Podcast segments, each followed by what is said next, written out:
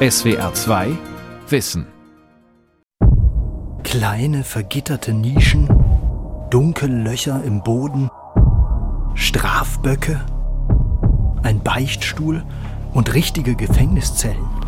Ich bin in Berlin, in einem Keller. Ist ja auch ein Teil des Spiels, ne? dieses Whining. Oh, Hilfe, nein. Das muss sein, ja, das ist part of the game. Und eigentlich ist es auch für uns als dominante Persönlichkeiten in diesem Spiel das Salz in der Suppe. Das Salz in der Suppe. Gemeint ist Schmerz, der besonders lustvolle sexuelle Erfahrungen ermöglicht. Das ist eine extreme Grenze, die nur wenige Menschen überschreiten. Aber es gibt immer mehr, die sich auch neugierig, spielerisch und auch von einer gewissen Ferne dieser Grenze annähern. Warum tun sie es? Was hat das mit einer neuen Offenheit zu tun, sich selbst und auch die eigene Sexualität besser kennenzulernen? Das wollen wir heute erkunden im dritten Teil unserer Reihe über Sex in SWR 2 Wissen. Sex und Grenzen Dominanz, Drogen und Voyeurismus mit Lukas Meyer-Blankenburg und Sonja Striegel. Lukas, du wirst in einigen Minuten ausführlicher von deinem Besuch an diesem speziellen Ort in Berlin berichten, denn dass dir das gelungen ist, dass du da Eintritt erhalten hast, das ist außergewöhnlich. Aber wir wollen zunächst bei den durchschnittlich sexuell Aktiven bleiben, denn auch die überschreiten Grenzen. Ja, partnerschaftlicher Sex ist immer eine Grenzüberschreitung. So ist es, das macht man sich gar nicht mehr so mhm. klar. also indem wir uns beim Sex mit einem anderen Menschen vereinigen, wird aus dem Ich ein Wir. Die eigene Körpergrenze löst sich auf. Manchmal fühlt man gar nicht mehr, wo man selbst aufhört und wo der andere oder die andere beginnt.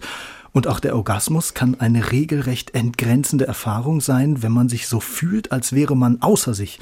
Also solche Formulierungen haben wir dafür. Beim Sex mit einer anderen Person oder in einer Beziehung geht es aber ganz praktisch auch immer darum, gemeinsam Grenzen auszuloten, sie dann eben auch festzusetzen. Wir haben in den ersten beiden Teilen unserer Reihe schon festgestellt, es wird mehr gesprochen, ja. es wird mehr verhandelt. Ja, und es geht um die Frage, was mag ich und was mag ich eben nicht, was ist meine Grenze und wo muss ich deine Grenze respektieren. Das heißt natürlich, dass man miteinander sprechen muss. Ann-Marlene Henning hat mir vom aktuellen Klassiker, wenn man so will, der Verhandlungen unter Paaren erzählt. Und der wäre? Analsex. Er will, Sie nicht. Äh, das ist eine ewige Diskussion, auch in meiner Praxis, dass die Männer das gerne probieren wollen, weil es ja so eng ist und es ist verrucht und geil. Und Frauen sagen, oh, habe ich nichts mit am Hut. Die denken eher so an den, ist es braun, ist, sind es Bakterien, ist es dreckig. Jetzt könnte man sagen, na gut, da muss eben in dem Fall der Mann akzeptieren, dass seine Partnerin das nicht will. Könnte man, aber Ann-Marlene Henning sagt, so einfach ist das nicht. Also wenn die Frau das einfach nur abbügelt, dann kommt er immer wieder damit an und deshalb rät sie als Sexologin. Probier es einfach mal. Lass uns kurz darüber sprechen, wie man das äh, leicht machen kann mit Gleitmitteln und so eine vorsichtige Öffnung und so weiter. Und danach sagst du denn, ich will es nicht. Das ist ja eigentlich mhm. auch ganz schlüssig, um die eigenen Grenzen festzusetzen und auch zu wissen, wo sie liegen, muss man sehr nah an sie ran und muss sie überschreiten. Mhm. Und da ist es natürlich beim Sex sehr wichtig, dass man sich wirklich vertrauen kann und auch miteinander redet. Aber es gibt auch viele Verhandlungsfälle, die sind eben nicht so eindeutig, meint Ann-Marlene Henning. Zum Beispiel der Fetisch. Das sind ja die Männer, die die Fetische haben, hauptsächlich. Und dann hat man ein Problem, wenn man auf Schmerzen steht. Ich tue dir einen Gefallen, ich mache mit, aber was heißt denn das? Kann man wirklich jemandem Schmerzen zufügen, wenn man das selber nicht drauf steht? Da bleibt die Lösung oder die Antwort ein bisschen in der Luft hängen, finde ich. Es ist so, dass Sex eine irrationale, eine unvernünftige Seite hat. Das wollen wir oft nicht wahrhaben, hm. bei uns selbst nicht, beim Partner nicht. Sex kann manchmal verstören. Ja, Sigmund Freud, der berühmte Psychoanalytiker, hat mal gesagt, Sexualität ist eine der gefährlichsten Betätigungen des Menschen. Unser Experte Konrad Weller, der Sexualwissenschaftler vom Institut für angewandte Sexualwissenschaften an der Hochschule Merseburg, der hat den Satz von Freud eingeordnet. Er meinte damit nämlich nicht, also Freud meinte nicht, dass der körperliche Sex besonders riskant oder gefährlich sein kann, sondern dass viele Sachen getriggert werden durch den Affekt des sexuellen Aktes und wieder hochkommen können, dass das natürlich eine risikoreiche Sache ist und die gehört natürlich, Stichwort Angstlust, Schmerzlust, die gehört eben auch zur Dynamik von sexuellen Erleben durchaus dazu. Also beim Sex fließen Erfahrungen und Erlebnisse aus meinem ganzen Leben mit ein, schöne, aber eben auch nicht so schöne, bewusst oder unbewusst. Und es kann sein, dass gerade Dinge, die ich im Alltag ablehne oder auch Situationen, vor denen ich besondere Angst habe, dass ich sowas beim Sex als besonders lustvoll erlebe. Und das hat auch Konrad Weller nochmal betont. Der Robert Stoller, also ein berühmter auch Perversionsforscher, hat gesagt, da gibt es fast immer diese Whispers of Hostility, also diese kleinen Feindseligkeiten, dieses Geflüster, ne? also so eine bestimmte Dynamik, die auch mit Besitzergreifung und Unterwerfung zu tun hat. Robert Stoller war ein US-amerikanischer Psychiater, der hat sexuelle Perversion als erotisierte Form des Hasses beschrieben. Umgangssprachlich nennen wir sexuelle Praktiken ja gerne pervers, die gelten dann als tabu oder sogar als krankhaft oder irgendwie eben nicht normal. Robert Stoller hat aber gesagt, Grundsätzlich ist Sex immer pervers. Also wir bewältigen beim Sex frühe Erfahrungen aus der Kindheit, in der sich unsere Geschlechtsidentität entwickelt und verkehren, also pervertieren, diese Erfahrung dann in verschiedene Formen sexueller Lust. Und nun hat ja nicht jeder eine fröhliche Kindheit gehabt, mhm. konnte sie nicht frei und vertrauensvoll entwickeln.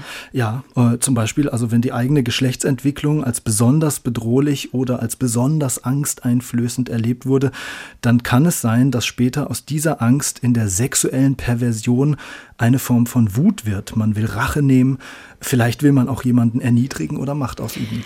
Muss ich natürlich sofort an BDSM mhm. denken, die Sexpraktiken, bei denen es ganz wesentlich darum geht, Macht auszuüben oder auch ähm, sich jemandem auszuliefern. Ja, es spielt sicher auch mit rein, auch wenn natürlich nicht jeder BDSM-Anhänger traumatische Kindheitserfahrungen gemacht hat. Die Abkürzung BDSM ist ein Oberbegriff. Das B steht für Bondage, also alles, was mit Fesseln zu tun hat. Ganz genau, von Handschellen bis zum Ganzkörper einpacken in Folie. Dann kommt praktisch ein Doppel-D, also Dominanz und Disziplin. Und auch das S ist doppelt, das steht für Englisch Submission, Unterwerfung, aber auch für Sadismus und M. Masochismus, also Schmerzen zufügen oder Schmerzen erleiden, was dann aber jeweils als besonders lustvoll gilt. BDSM hat einen irren Aufstieg erfahren, was vermutlich mit dem berühmten Weltbestseller Fifty Shades of Grey zu tun hat. Der wurde ja verfilmt. Eine junge, sexuell unerfahrene Frau begibt sich in die Hände eines dominanten Mannes. Also unser Experte Konrad Weller ähm, kennt das Beispiel natürlich auch. Er ist noch vorsichtig mit exakten Zahlen. Er beobachtet aber, ist ganz interessant, dass gerade jüngere Frauen Frauen wohl eine große Affinität zu BDSM-Praktiken haben. Also in einer aktuellen Online-Befragung, die er mit seinem Team durchgeführt hat, da haben 30 Prozent angegeben, ein gesteigertes Interesse an BDSM zu haben. Heißt jetzt umgekehrt nicht, dass jede dritte Frau schon BDSM-Erfahrung hat, aber die Zahlen deuten einen Trend an. Und man sieht an dem Beispiel auch gut, wie gesellschaftliche Diskussionen, Bücher, Filme unsere sexuellen Lüste oder auch Interessen mhm, beeinflussen. Mhm, absolut. Was also vor ein paar Jahren für viele doch noch eine klare Grenze war. Stopp mit mir keine Fesselspielchen.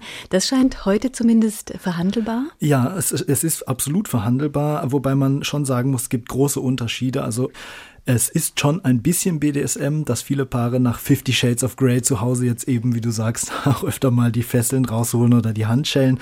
Ähm, aber was dann eben umgekehrt in professionellen SM-Studios vor sich geht, das hat tatsächlich nochmal eine andere Dimension. Da geht es um bewusstseinserweiternde oder auch bewusstseinsverändernde Grenzerfahrungen. Du hast dir eine Studioführung geben lassen von einer professionellen Domina. Du warst dazu in Berlin. Ich bin gespannt. Willkommen. Lady Mercedes holt mich an einer Straßenecke ab und führt mich über die Rückseite einer alten Fabrik durch ein Tor. Bereits im Hof beginnt ihr Reich. Ich sehe Pferdeboxen. Das sind so zwei kleine Pony-Stallplätze, wo die Freunde des Pferdesports sozusagen ihre Ponys parken können. Lady Mercedes ist sehr höflich, eine sehr gepflegte Erscheinung. Okay, dann gehen wir jetzt ein paar Schritte weiter, gehen jetzt in die große Halle. Die Wände sind 15 Meter hoch. Von der Decke baumelt ein mächtiger Haken. Der würde auch ein Auto hochziehen. Also der ist wirklich massiv und komplett stabil. An dem Haken hängt eine lederne Sling, eine Art Sexschaukel. Hier werden die Beine durchgesteckt, So, der Mensch liegt da und ist dann in einer sehr exponierten Position, nämlich fast so wie auf einem gynäkologischen Stuhl mit sehr gespreizten Beinen und geöffneten analen Bereich. Die Konstruktion ist ziemlich wackelig. Wer da drin hängt, soll sich unsicher fühlen. Mal vor. Wir gehen in den Keller runter. Hier, das ist ein sehr dunkler Raum. Lady Mercedes zeigt mir vergitterte Ecken, Dunkellöcher im Boden, Strafböcke, einen Beichtstuhl und richtige Gefängniszellen. Jemand, also wenn jemand einen Eisenring hat um den Hals und man ist jetzt ganz gemein und macht den Eisenring hier fest. In einer unbequemen Haltung auf Kniehöhe festgebunden, verbringen Gäste manchmal ganze Tage bei Lady Mercedes in einer dunklen Kellerzelle. Viele Gäste spielen auch damit. Sie spielen damit dieses Nein, ich kann nicht mehr, Hilfe, ich will jetzt gehen. Und viele dieser Gäste kennt man halt schon auch länger und da weiß man ganz genau, ach du alter Verbrecher, ja, also lüg mich hier nicht an und das ist auch ein Teil des Spieles. Die wären wirklich enttäuscht, wenn ich sie früher gehen lassen würde oder wenn ich sagen würde, ja, komm, ich mach dich jetzt mal ab, wärm dich mal auf. Nee, dann hätte ich verloren. Zu Lady Mercedes kommen Kunden stundenweise. Andere buchen einen längeren Zeitraum, um sich etwa ohne Licht und ohne Kontakt zur Außenwelt im Keller einsperren zu lassen. Es gibt auch eine edle Lounge mit Bar und Couch. Und dann sitzen alle da und dann kriegt der Sklave ein bisschen was übergebraten. Und das ist auch äh, wirklich ganz nett. Daneben ein Klassenzimmer mit Stehpult und Sitzbank für Lehrerinnen-Schülerspiele. An der Tafel, wenn du das siehst, hier Aufgaben eines Zöglings. Essrituale einhalten auf dem Boden aus dem Napf. Und eine Klinik. Lady Mercedes ist auch ausgebildete Krankenschwester. Ja klar, ich mache auch Einläufe, dicke Buttplugs und natürlich auch Katheterisierung und äh, Orgasmuskontrolle und Rasuren, also alles Mögliche, was man in diesem Bereich da schon anbieten kann. Von den Stundenkunden wollen die meisten auch einen Orgasmus. Die, die länger bleiben, suchen etwas anderes. Es geht auf gar keinen Fall um eine Wohlfühlerfahrung. Also da können die Leute sich auch massieren lassen gehen. Es geht einfach wirklich um Grenzerfahrungen. Viele wollen in den sogenannten Subspace gelangen, eine Art rauschhaften Bewusstseinszustand.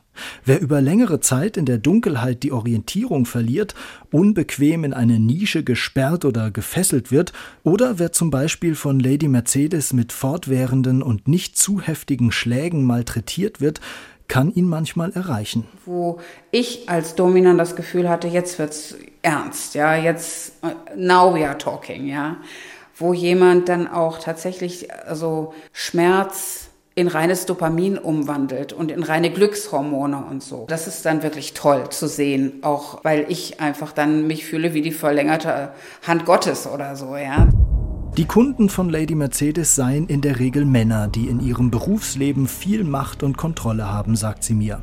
Die Sessions kann sich auch nicht jeder leisten. Eine Studiostunde kostet 250 Euro. Für längere Aufenthalte macht Lady Mercedes individuelle Vereinbarungen. Das sind ungewöhnliche Einblicke. Lukas, was mir auffällt, ist, dass auch hier klare Spielregeln gelten. Ja, absolut. Beim BDSM geht es sehr viel ums Verhandeln. Konrad Weller hat den inneren Widerspruch beim BDSM sehr gut beschrieben. Also es wird etwas ausgehandelt. Es wird Einvernehmlichkeit hergestellt. Es wird auf Selbstbestimmung geachtet. Aber der Aushandlungsprozess betrifft dann genau wiederum der Verzicht auf Selbstbestimmung, aber nur in der Rolle.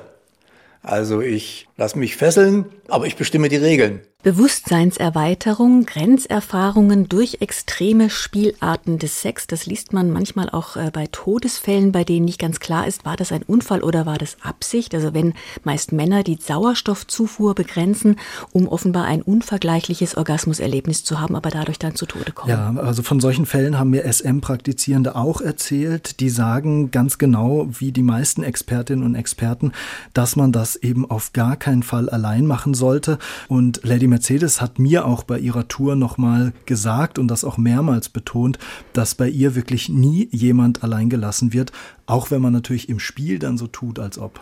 Sie hat ja den Subspace angesprochen. Sexologin Ann-Marlene Henning beschreibt den folgendermaßen. Es geht darum, dass man sich in die Hände dieser anderen Person gibt, zu der man großes Vertrauen hat. Und dann kann man sich wahrlich fallen lassen. Und das, da passieren Dinge, wie ich mir erklären lassen habe, die man sonst nur mit Drogen hat oder in Meditationen. Sex und Rausch, dazu muss man nicht in einen Keller zu Lady Mercedes. Einige nehmen tatsächlich Drogen, um die Lust beim Sex zu steigern. Genau, und damit sprichst du den Chemsex an. Der ist aber jetzt unabhängig von der BDSM-Szene. Chemsex ist ein Phänomen, das zum ersten Mal als größeres Problem 2010 in Großbritannien aufgetreten ist und dann auch ziemlich schnell nach Deutschland kam. Zunächst vor allem unter homosexuellen Männern verbreitet. Du hast darüber mit Daniel Daimel gesprochen. Er ist Professor für klinische Sozialarbeit an der Katholischen Hochschule Nordrhein-Westfalen. Er hat für Deutschland 2018 die erste große Chemsex-Studie geleitet. Mithilfe der deutschen AIDS-Hilfe hat Daniel Daimel mehr als 1000 homo- und bisexuelle Männer online befragt. Interessanterweise sind die Männer, um die es geht, überdurchschnittlich gebildet und haben ein überdurchschnittlich hohes Einkommen. Zum Sex nehmen sie Mittel wie Mesamphetamin, Mephedron oder Ketamin. Das sind Stimulantien, die sexuell stimulierend wirken, anregend wirken, enthemmend wirken, aber eben auch zu einer Entspannung oder Schmerzlinderung führen führen. Daniel Daimel hat mir erzählt, dass die Männer den Sex auf diesen Drogen als entgrenzt wahrnehmen und beschreiben. Dass sie äh, dann eben über Stunden oder Tage hinweg sexuell aktiv waren. Und es gibt eben Partys, die außerhalb der Corona-Zeiten stattgefunden haben am Wochenende. Die gingen dann von freitags abends los bis montags morgens durchgängig. Das Problem ist, die Stimulantien werden häufig gemischt. Das kann lebensgefährlich sein. Die Konsumenten bekommen Herz-Kreislauf-Probleme oder sie können nicht mehr richtig atmen. Und viele der Mittel machen sehr schnell süchtig. Daniel Daimel ist wichtig zu betonen, dass das Thema längst nicht nur die schwulen Szene betrifft.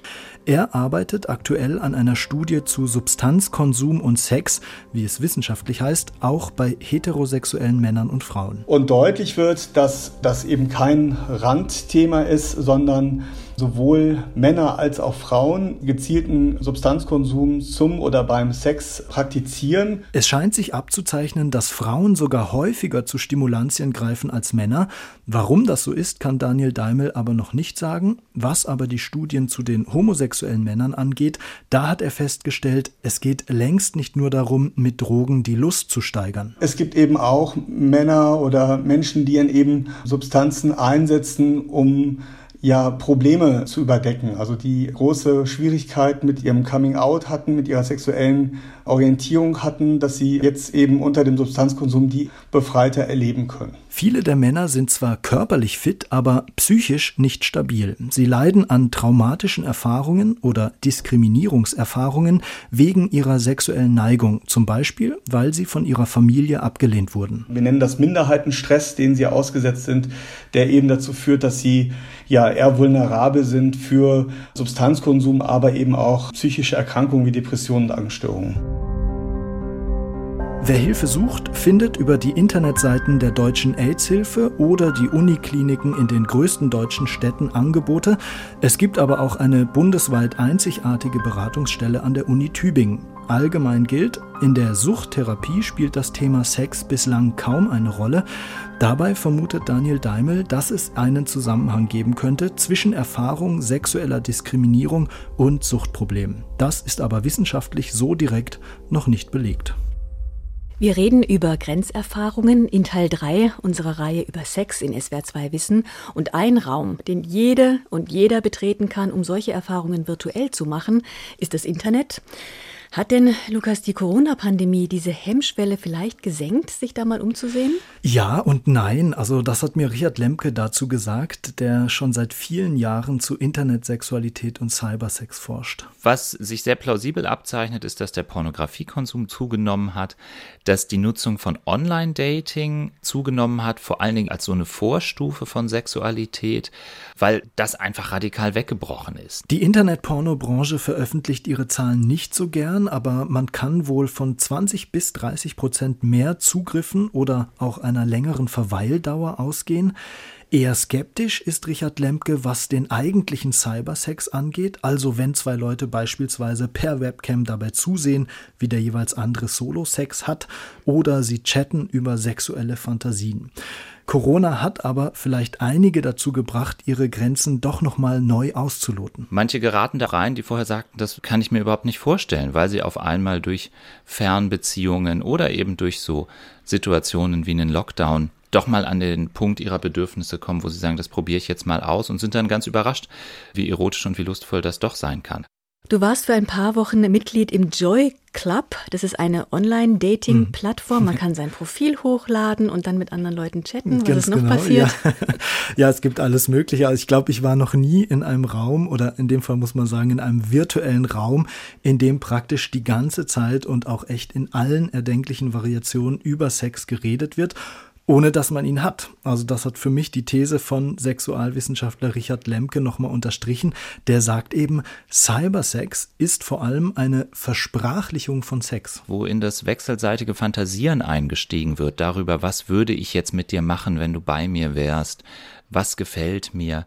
Dem liegt eine große Versprachlichung von Sexualität zugrunde, die in der körperlichen Begegnung häufig sprachlos stattfindet. Aufgrund von Corona hat der Joy Club eine neue Funktion gestartet, die man auch als Grenzüberschreitung bezeichnen kann. Und zwar sind das die Livestreams. Genau, die Leute filmen sich da selbst mit Handy oder Webcam und die anderen Joy Club Mitglieder, die können ihnen dabei zuschauen und die können auch gleichzeitig, wenn sie wollen, mit ihnen chatten.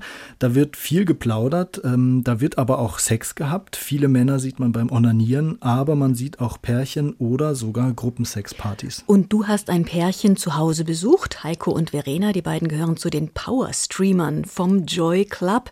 Sie haben mehrere hundert Zuschauer im Livestream und sie haben dir erzählt, was sie daran reizt, vor der Internet-Community Sex zu haben. Hier kommt eine selbstgebastelte Softbox hin als Licht. Heiko steht im Wohnzimmer vor einem kleinen Tisch, vollgepackt mit Technik. Bildschirm, Stativ, Mikrofon, Spiegel, Reflexkamera. Und dann steht eigentlich unser Setup auch und unser Wohnzimmer ist ziemlich vollgebaut. Ein dunkles Sofa füllt den halben Raum aus. Es ist ihre Bühne. Hier sitzen Heiko und Verena vor der Kamera und streamen sich zur Joy Club Community. Häufig ist einfach nur, dass ich ein bisschen Spaß mit mir selbst habe oder er mir dann eben dabei ein bisschen zur Hand geht. Man sich nett bewegt vor der Kamera, ein bisschen tanzen, ein bisschen mit den Leuten sich eben unterhalten. Bei uns würde ich sagen, erotische Unterhaltung. Verena masturbiert vor der Kamera, die beiden probieren Sextoys aus, manchmal wird aber einfach nur eine Zigarette geraucht und gechattet. Eigentlich ist das Paar auf der Suche nach echten Swinger-Dates. Wegen Corona haben sie mit dem Streamen angefangen. Wir haben so damit gerechnet, dass uns vielleicht so 20, 30 Zuschauer mal zugucken oder so und sich da was ergibt. Und das ist dann natürlich komplett explodiert und wir waren dann eigentlich so vom ersten Stream an mehr oder weniger nimmer wegzukriegen davon. An einem guten Freitagabend haben sie rund 700 Zuschauerinnen und Zuschauer. Dass ich jetzt Sex vor der Kamera hatte, ist für mich schon eine extreme Grenzerfahrung. Meint Heiko. Er sei nämlich nicht so zeigefreudig. Verena dagegen findet es extrem erregend, wenn sie weiß, dass ihr viele Menschen zuschauen. Aber lenkt es sie nicht ab, beim Sex immer wieder auf den Bildschirm gucken zu müssen und den Chat zu verfolgen? Gibt einfach einen gewissen Nervenkitzel. Mir macht Spaß. Wenn ich dann scharf genug bin, dann ist es mir sowieso egal, was da im Hintergrund läuft. Ab einem bestimmten Zeitpunkt interessiert mich da eigentlich die Kommentare herzlich wenig. Als ich Sie zum Abschluss frage, für welchen Sex Sie sich entscheiden würden, wenn Sie müssten, online oder offline, ist Ihre Antwort eindeutig. Das ist doch nur ein nettes zusätzliches Aspekt. Ist ja. ein zusätzlicher Kick, der aber den ähm, normalen Sex nicht ersetzt. Nee, niemals, absolut nicht. Also am Ende ein ganz klares Bekenntnis zum klassischen analogen körperlichen Sex der beiden. Absolut, ja. Der Körperkontakt ist wichtig und das habe ich übrigens auch von anderen Community-Mitgliedern gehört. Diesen Kick, fremde Haut zu spüren, das suchen die meisten. Die beiden bestätigen das, was Richard Lemke gesagt hat. Mehr Menschen scheinen, bedingt durch die soziale Isolation in der Pandemie, neue sexuelle Spielarten online auszuprobieren. Ja, und ich fand dabei auch ganz erstaunlich, wie positiv Verena und Heiko über den sexuellen sexuellen Austausch mit Fremden gesprochen haben. Also sie seien einerseits selbst offener geworden, sagen sie, weil sie eben online so viele Menschen mit ganz unterschiedlichen Fantasien und Neigungen kennengelernt hätten. Und andererseits haben beide betont, Grenzen werden wirklich respektiert. Also dafür sorgt nicht zuletzt auch der Joy Club selbst. Es gibt Moderatoren in den Chats und wer sich neu anmeldet, der muss per Ausweis und mit Kamera beweisen, dass er oder sie wirklich eine reale Person ist. Das senkt die Gefahr von übergriffigem Verhalten natürlich erheblich. Da wird offenbar strenger kontrolliert als auf vielen anderen Plattformen im Netz. Also wir haben bislang über freiwillige, über selbstgewählte Formen der Grenzerfahrungen gesprochen, aber es gibt ja Grenzverletzungen ebenso. Und das ist gerade online ein Riesenproblem. Äh, ist es auf jeden Fall. Auf den gängigen Pornoportalen finden sich sehr, sehr viele Amateurvideos, die wirklich eigentlich ein Fall fürs Strafrecht sind. Also da werden Frauen etwa in Umkleiden heimlich gefilmt oder ihnen unter den Rock geschaut und gefilmt. Es werden auch Vergewaltigungen online gestellt, auch Webcam-Sex mit jungen Frauen, bei denen dann irgendwie doch nicht so ganz klar ist, ob die wirklich volljährig sind. Also das ist ein großes Problem. Das ist jetzt nicht der Fokus unserer Sendung, aber unterschlagen sollten wir es an der Stelle eben auch nicht. Und natürlich beobachtet auch der Sexualwissenschaftler Konrad Weller, unser Experte, dass das Internet ein großer Tatort sein kann und im Schutz der Anonymität viele Formen sexueller Belästigung stattfinden. Er plädiert aber dafür, einen mutigen und wirklich auch selbstbewussten Umgang damit zu entwickeln. Wenn ich jetzt hier ein Bild geschickt kriege, ein Dickpick, das Bild eines irrigierten Penis, klar kann ich da drunter schreiben, fick dich und das zumachen und dann habe ich eine Erfahrung und weiß vielleicht, was ich demnächst nicht mehr tue. Konrad Weller sagt, und das fand ich wirklich interessant, diese Grenzverletzungen online müssen nicht traumatisierend wirken. Das ist eine sehr wichtige Erkenntnis, weil gerade in den öffentlichen Missbrauchsdebatten häufig die verschiedensten Formen Form von Belästigung und Missbrauch in einen Topf geworfen werden. Aber es gibt eben doch einen qualitativen Unterschied zwischen Grenzverletzungen online und offline. Und? Heutzutage wissen wir eben auch, dass solche Übergriffe durchaus kommuniziert werden ne? und dass auch Kinder und Jugendliche sich vertrauensvoll an Freundinnen und Freunde, aber auch an ihre Eltern wenden können und dass das dann eben Gründe sind, weshalb solche Grenzverletzungen nicht als traumatisch erlebt werden, sondern dass sie eben entwicklungsförderlich verarbeitet werden können als Erfahrungswert. Es gibt eine höhere Sensibilität für die Themen sexuelle Belästigung, sexueller Missbrauch. Das führt dazu, dass mehr Fälle erkannt und auch mehr Fälle angesprochen werden und unser Umgang damit wird immer souveräner auch wenn viele eher einen gegenteiligen Eindruck haben. Das Spiel mit Grenzen kann ein sehr reizvoller Aspekt beim Sex sein, auch wenn man manchmal eine Grenze überschreiten muss, um dann von da an zu wissen, dass man sie doch lieber beibehalten möchte. Wir beide, du und ich, Lukas, haben beobachtet, dass in den vergangenen ein, zwei Jahren mehr, hm. viel mehr über Sex gesprochen wird. Viel Austausch findet vor allem in den zahlreichen Podcasts statt. Und darin sehe ich, wie groß vor allem das Interesse an erfülltem Sex ist. Ja, und wenn wir jetzt auch über die ähm, ja, schwierigen Grenzverletzungen gesprochen haben, für die ganz große Mehrheit geht es beim Sex um romantische Gefühle, um Zärtlichkeit, um spielerische Lust und eben auch um das wunderbare Miteinander zweier Menschen. Und was guter Sex ist, welche Rolle die Häufigkeit dabei spielt und was Paare in dauerhaften Partnerschaften gegen die Unlust tun können, das ist Thema in unserem vierten und letzten Teil dieser SWR2 Wissen-Reihe zum Thema Sex. SWR2 Wissen. Sex und Grenzen, Dominanz, Drogen und Voyeurismus. Teil 3 von 4 von und mit Lukas Meyer-Blankenburg und Sonja Striegel. Ein Beitrag aus dem Jahr 2021. SWR2 Wissen. Manuskripte und weiterführende Informationen zu unserem Podcast und den einzelnen Folgen gibt es unter swr2wissen.de.